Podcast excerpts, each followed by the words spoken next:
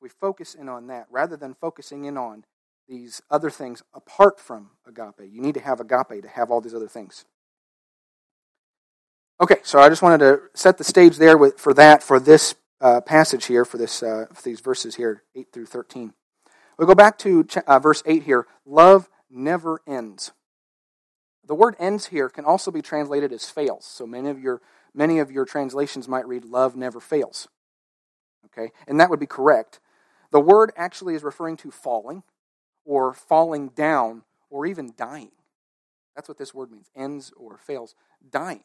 And we see that love never fails, love never ends. That's how Paul starts here. And we see as he moves on, he says, Now prophecies, they will pass away, tongues, they will cease, and knowledge, it will pass away. These were the, um, the spiritual gifts that the Corinthians had viewed as the most spiritual, the most heavenly. The, the, um, uh, they had the belief that their, the, the, their gifts meant that they were already partakers of the ultimate state of spiritual existence. That's what they had thought here when they were thinking of these spiritual gifts. And what Paul is saying here is you've got it wrong. Those are going to go away. Love remains. They are going to go away. And he, and he goes on in verse 9 For we know in part and we prophesy in part. What he's saying there is it's not, it's not necessarily that these are um, incomplete. I mean, they, they are, but it's not like um, they're not fully realized yet. We still need knowledge at this point. We need prophesying at this point. But it's not something that is uh, completely fulfilled. It hasn't reached its end completion. But then when he goes to verse 10, he says, But when the perfect comes, the partial will pass away. This word perfect here literally means to bring to completion, which is why some translations read uh, when completion comes. Brings, means to bring to completion. I just love that idea of perfection because what's, what Paul's referring to here is not something that's going to happen now, presently. Perfection is not going to happen presently. We're not going to reach some utopia or idea of perfection at this point. It's coming, it's future. It's future. The terms here that Paul is using, the tense here, is all pointing to the future. So when the perfect comes, meaning to bring to completion, everything will reach its fulfillment. And at that point, those spiritual gifts will no longer be needed. But love never ends. We're going to see that as we get we move on. We're going to get into verse 13 uh, towards uh, the end here. But I just find that so wonderful that when the perfect comes, the partial will pass away. He's referring to here, I, I said the end, but he's also but what he's really referring to here is Jesus returning.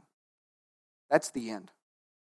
The end, which will then usher in the beginning, really, the, the, the, uh, all of eternity. And so that's what he's referring to here. When Jesus comes, when perfection is realized through him in completion, those things will pass away. So the focus should not be on those spiritual gifts. The focus should be on love. Because from love, then you can share of and experience those spiritual gifts the way they were intended. Paul continues here in verse 11 through 12, uh, giving some analogies for us to understand what he's, what he's getting at here. He's kind of trying to hit the point home a couple of times. And then finally, in verse 13, we'll see uh, the, the main point here. So in verses 11 to 12, we see that we need to consider the big picture. We need to think about everything as a whole because that's the, that's the mindset that he's thinking of here is the end, the completion. Paul says, When I was a child, I spoke like a child. I thought like a child. I reasoned like a child. When I became a man, I gave up childish ways. Have you ever uh, watched a rerun of a movie that you watched as a kid growing up? Um, for me, uh, those are some Disney movies that I grew up with as a kid, um, or some VeggieTales TV shows If some of you grew up with those, you'll know what I'm talking about. Um, and I'm rewatching those with Kalia, my daughter. We watch uh, some those every once in a while. And there are times when I'm sitting watching those movies or those TV shows, you, you watch it and you go, oh, that, that's what they just said there. I didn't, I didn't know that that's what was really what they meant. You pick up on things that you didn't think about when you were a kid. Things are, you realize things like, whoa, that, I get what they're saying now. Or, I did not understand that at that point. That's, that's interesting. so, what Paul, that's, that's the kind of the idea that Paul is referring to here, is as a child, we reason and think about things in a way that's good and, and, a good way for a child to reason and think about things. It's, it's, it's meant, the way you think as a child is the way you're supposed to think as a child. That's the intention. And the idea here is that the spiritual gifts that, that the Corinthians were uh, enjoying and experiencing, that is for today. Those are for the present time, but they are not going to last. Because as we grow up and eternity comes, they will no longer be needed. You will understand in fullness and completion. You will, you will see things fully as they were intended. But love remains, as we're going to see here. The Spirit's giftings are appropriate for today, the church building age, just as the behavior of a child is appropriate for the child. I like one, one of the other ways that, that uh, Sinclair Ferguson gives us an analogy here um, with the child is think about at Christmas time. This is easy for us to think about because we're doing this now. We're, we're preparing gifts and things like that. As a child, what is the thing that they're most interested in with the gifts when they're unwrapping? It's the paper in the box. It's not necessarily the gift. Right? They hop in the box. I mean, I know when I was a kid, I hopped in the, the box and pretended like I was in an airplane, right? they're more interested in those things. But as an adult, if that's what you're interested in and focused on, people may go, "Whoa, what's what's going on there? Something, something's not quite right." You're thinking as a child. Sometimes it's okay to think as a child. I enjoy that. But the point of this is, um, there is a point in time where you think as a child and where these spiritual gifts are important. But down the road, he's telling us ahead of time you're focusing on the wrong things.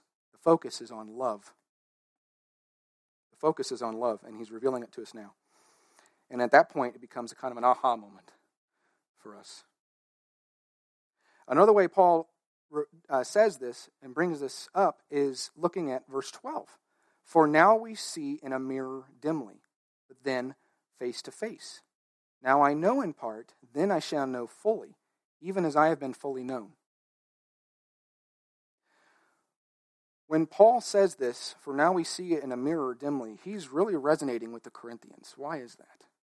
Corinth was well known for metalworking, for making mirrors, for making um, using bronze and other metals to make mirrors, and they were very good at it, very skilled. And so the word dimly here, what he's referring to here, is not necessarily a distortion, not being able to see clearly. It's actually referring to seeing indirectly you are, as you look in a mirror, you see yourself, or you see someone standing next to you in the mirror, but you don't see the fullness, the, the, the completion of that person, the reality of who they are. You just see it's just a reflection. And that's kind of what we have with the Word of God, right? He gives us a very clear picture of who He is, but that's just it. It's a picture, okay? What Paul is saying is, at some point, whether it's through death or through Him coming again, which we're going to get to here in a minute, we will see fully. We will see Him fully, face to face. Face to face. That is what is important. And he also mentions this now I know in part, then I shall know fully, even as I have been fully known. When we look at today, especially in the middle of this pandemic that we're in, it's easy for us to look and go, what in the world is going on? You look out and you, and you think, why is this happening? This doesn't make sense. Why would this happen? And that can happen with anything. I'm just using the example of the pandemic because it's right among us. that's the mindset that Paul is using here when he says, Now I know in part. We see things as they come, right? We can't, but we don't know the intent or the purpose or for why it came until the end, at some point when we will know fully. I want to turn back to um, John chapter 13 here. John chapter 13, starting with verse 3. This is where Jesus is starting to wash the feet of the disciples here. John chapter 13, verse 3, John records Jesus, knowing that the Father had given all things into his hands, and that he had come from God and was going back to God, rose from supper. He laid aside his outer garments, and taking a towel, tied it around his waist. Then he poured water into a basin and began to wash the disciples' feet and to wipe them with the towel that was wrapped around him.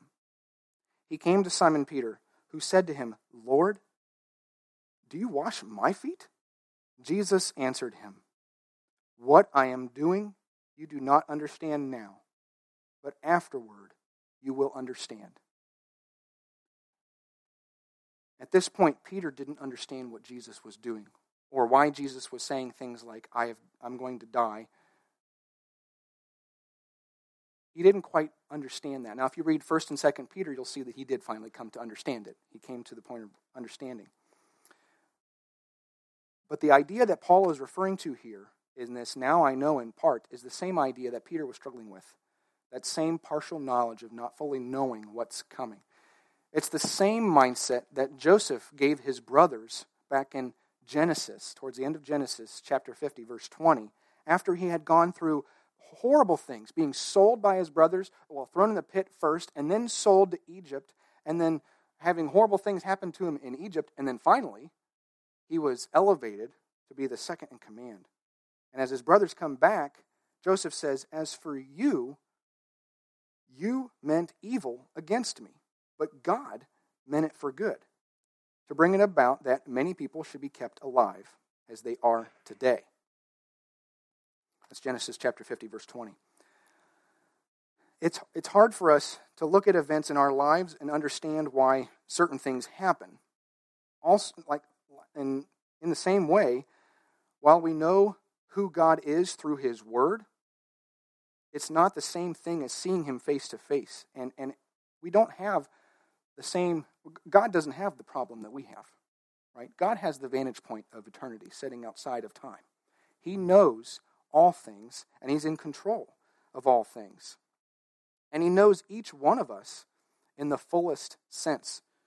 Hebrews 4:13 says, "And no creature is hidden from his sight, but all are naked and exposed to the eyes of him to whom we must give account." What Paul is saying here in verse 12 is that once we are with him, we will know him fully.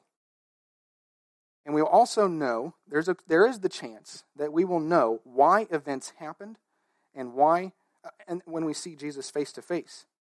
Now, at that point, we probably won't even care about why certain things happened in our life because our focus will be on Jesus and we'll actually get to see him and be with him. We, won't, we probably won't care about some of the things that happened in our life. But there is the chance that those things will be revealed. As Paul is saying in here, now I know in part, then I shall know fully, even as I have been fully known. I just want to take a, a tiny bunny trail here.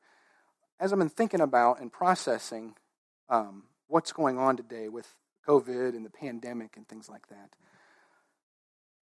Maybe a, um, a mindset, considering the bigger picture, is an opportunity for us to be a light for people today.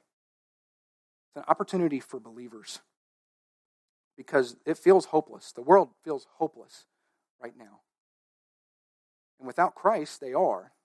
But we have an opportunity to share that hope. Light is the brightest when you're in darkness. Light is the brightest when you are in darkness. And I just think this pandemic is an opportunity to expose believers. You will be exposed. If you are going to follow the word, you will be exposed. People will know that you're a believer, and that is a good thing. That is wonderful because they see the hope that you have in Christ. They see the hope that you have in eternity because of his love, because of what he's given us.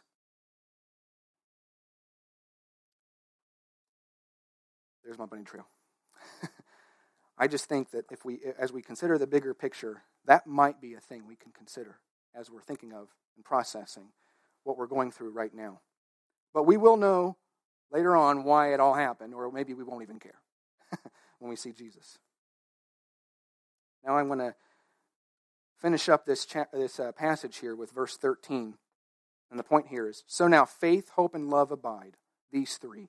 But the greatest of these is love. And I mentioned that this was uh, the, the point of the message, the crux of what I wanted to bring about here today. But we have to take it into context of everything that Paul is saying here. And the mindset that Paul has here is not looking to the present.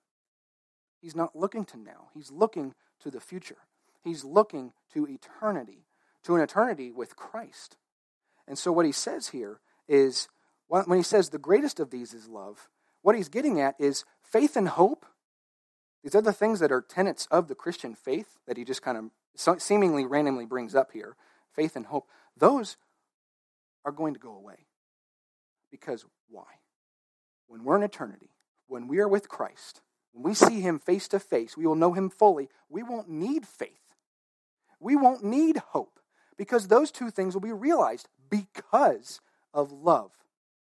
Because of his love. Hebrews 11:1 says, "Now faith is the assurance of things hoped for, the conviction of things not seen." But someday we will see. And we won't need that faith and hope. So it's not saying that faith and hope is not important. They are just as important as love in this present age. Just like a child and the child's behavior is perfect for that child at that moment. At some point, we won't need them. And we won't need to think like a child. We'll be thinking like an adult. We'll be with Him in heaven, seeing fully, understanding. The greatest is love. Now, this might give the impression that these gifts and these and these also these uh, attributes, faith and hope, are only for the uh, present, and love is basically for the future. Right? That's not what Paul is getting at here. Okay, love never comes to an end; it always remains. It is just as important now as it will be then, when Jesus comes again. Love the, the, mind, the, the, the way that Paul is referring to it here as uh, the greatest of these is love, and it, as it remains and as it never ends. It's the same idea that Moses or that God gave to Moses when he gave him his name. I am. There's nothing past about that. There's nothing present about that. It is permanent. It is present. It is eternal. Love is the same way. It is eternal and it is important now, and it will be what is in heaven for all of eternity. And so currently we rely on faith and hope to get us to that point. In heaven, we will no longer need those because both will be completely fulfilled. Love is the one gift that we receive that gives us a taste of heaven, that gives us a taste of the eternal. Think about that. Love gives us the spiritual gift that the Corinthians were looking for. They were, they were thinking that they had it all. They were the most spiritual, but they had missed love. Love is eternal. And it's the one thing that we can share with others that will give them a taste of heaven as well. Think about that. That's pretty cool to be able to do that. Now, sharing God's love is like sharing a taste of heaven. Okay, so what does all of this have to do with Christmas? what does this have to do with Advent and with Christ's coming? What Paul is referring to here, well, first of all, I just want to go back and remind ourselves. What did we, we looked at over the last three weeks? We've looked at um, Jesus' patience, right? His love is shown through his patience. We looked at his humility and the, his humility by coming to this world and the way he came. That's what we celebrate at Christmas, his coming. We also celebrate Christmas because we're looking forward to his resurrect or his uh, his death, which we, we looked at last week, enduring the cross, his death. But we also enjoy Christmas and look forward to Christmas because of not just his death and not just his coming, but his resurrection. Christmas looks forward to Easter. And let me tell you what, there's a third holiday that's coming. There is a third holiday we're going to be celebrating in heaven. And I don't know what we're going to call it, but I refer to it as Christmas reimagined because he's going to come again. And that's what Paul is pointing us to here. Jesus is coming again. And we are going to have another holiday to celebrate at that point. Revelation 19. I want to read some verses here for you when Jesus comes again. Because love remains, love never ends. Jesus is not in the grave. He is alive. Amen? He is alive and he's coming again. Revelation 19, verse 11 says Then I saw heaven opened, and behold, a white horse. The one sitting on it is called Faithful and True, and in righteousness he judges and makes war. His eyes are like a flame of fire, and on his head are many diadems, and he has a name written on him that no one knows but himself. Talk about an entrance. A lot different than the first Christmas, his first advent. He is clothed in a robe dipped in blood, and the name by which he is called is the Word of God. And the armies of heaven, arrayed in fine linen, white and pure, were following him on white horses. That's us, believers. From his mouth comes a sharp sword with which to strike down the nations, and he will rule them with a rod of iron. He will tread the winepress of the fury of the wrath of, the, of God the Almighty. On his robe and on his thigh, he has a name written King of Kings and Lord of Lords.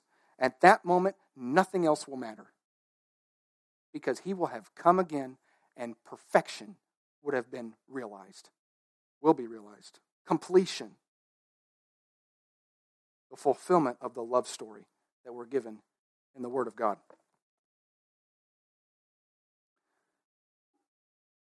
This is exciting for us as believers, this coming because of something, the way that Jesus referred to um, his coming when he was uh, when, when he was teaching the disciples uh, throughout the Gospels.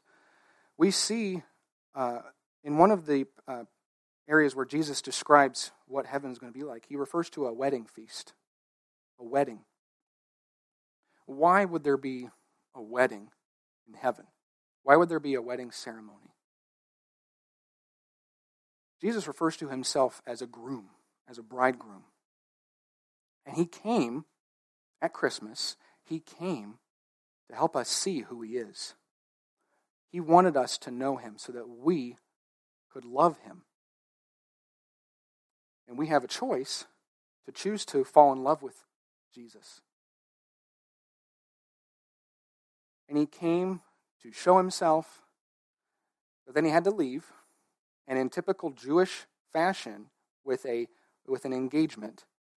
A man is engaged to a woman, and then he leaves and goes and prepares the home where they're going to live. And the woman, at that point in time, does not know when he's going to return, when he's going to come. There's a separation there. It feels like a separation at that point. But then, when it's time, the groom comes to claim his bride. He comes to start the wedding ceremony. And let me tell you, that is going to be a day when Jesus comes to claim his bride, the church. That is Christmas reimagined. He's, he's coming again.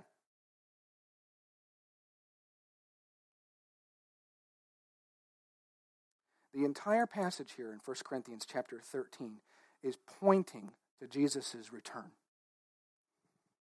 which will usher in the end of today, the current age, which is really the beginning, the real beginning. It's coming. So, what is this? What can we do now in this moment, in this time, thinking about these things? Kind of an application for us. As we think about love, and that love is eternal and it never ends, the focus of for everything that we do should be to love, agape, to love one another. Because from agape, from love, from that love, you can do all of the other things that God has called us to do, right? But you need to seek the one who is the source of that love.